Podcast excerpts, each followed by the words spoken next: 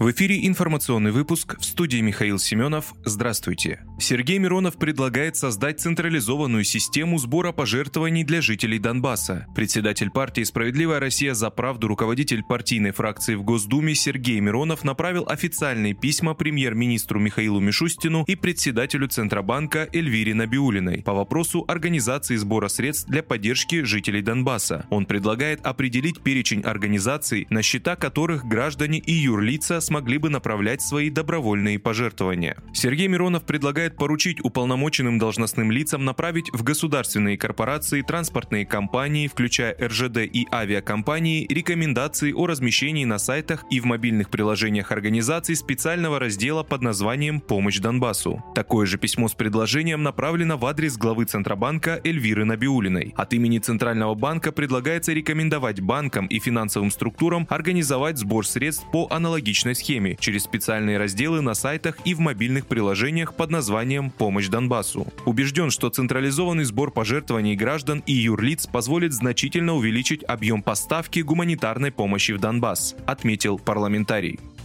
Шойгу дал приказ группировке «Восток» поражать дальнобойное оружие Украины. Министр обороны Сергей Шойгу во время инспекции группировки «Восток», выполняющей задачи на Украине, заявил, что приоритет – уничтожение дальнобойного оружия ВСУ. Об этом говорится в пресс-релизе Минобороны. Генерал армии Сергей Шойгу, отметив усиление ударных возможностей группировки, дал указание командующему на приоритетное поражение высокоточным оружием ракетных и артиллерийских средств большой дальности противника, из которых ведутся обстрелы жилых кварталов населенных пунктов пунктов Донбасса, заявили в ведомстве. Командующий группировки «Восток» генерал-лейтенант Рустам Мурадов доложил министру о текущей обстановке и ходе выполнения поставленных боевых задач по разгрому сил противника.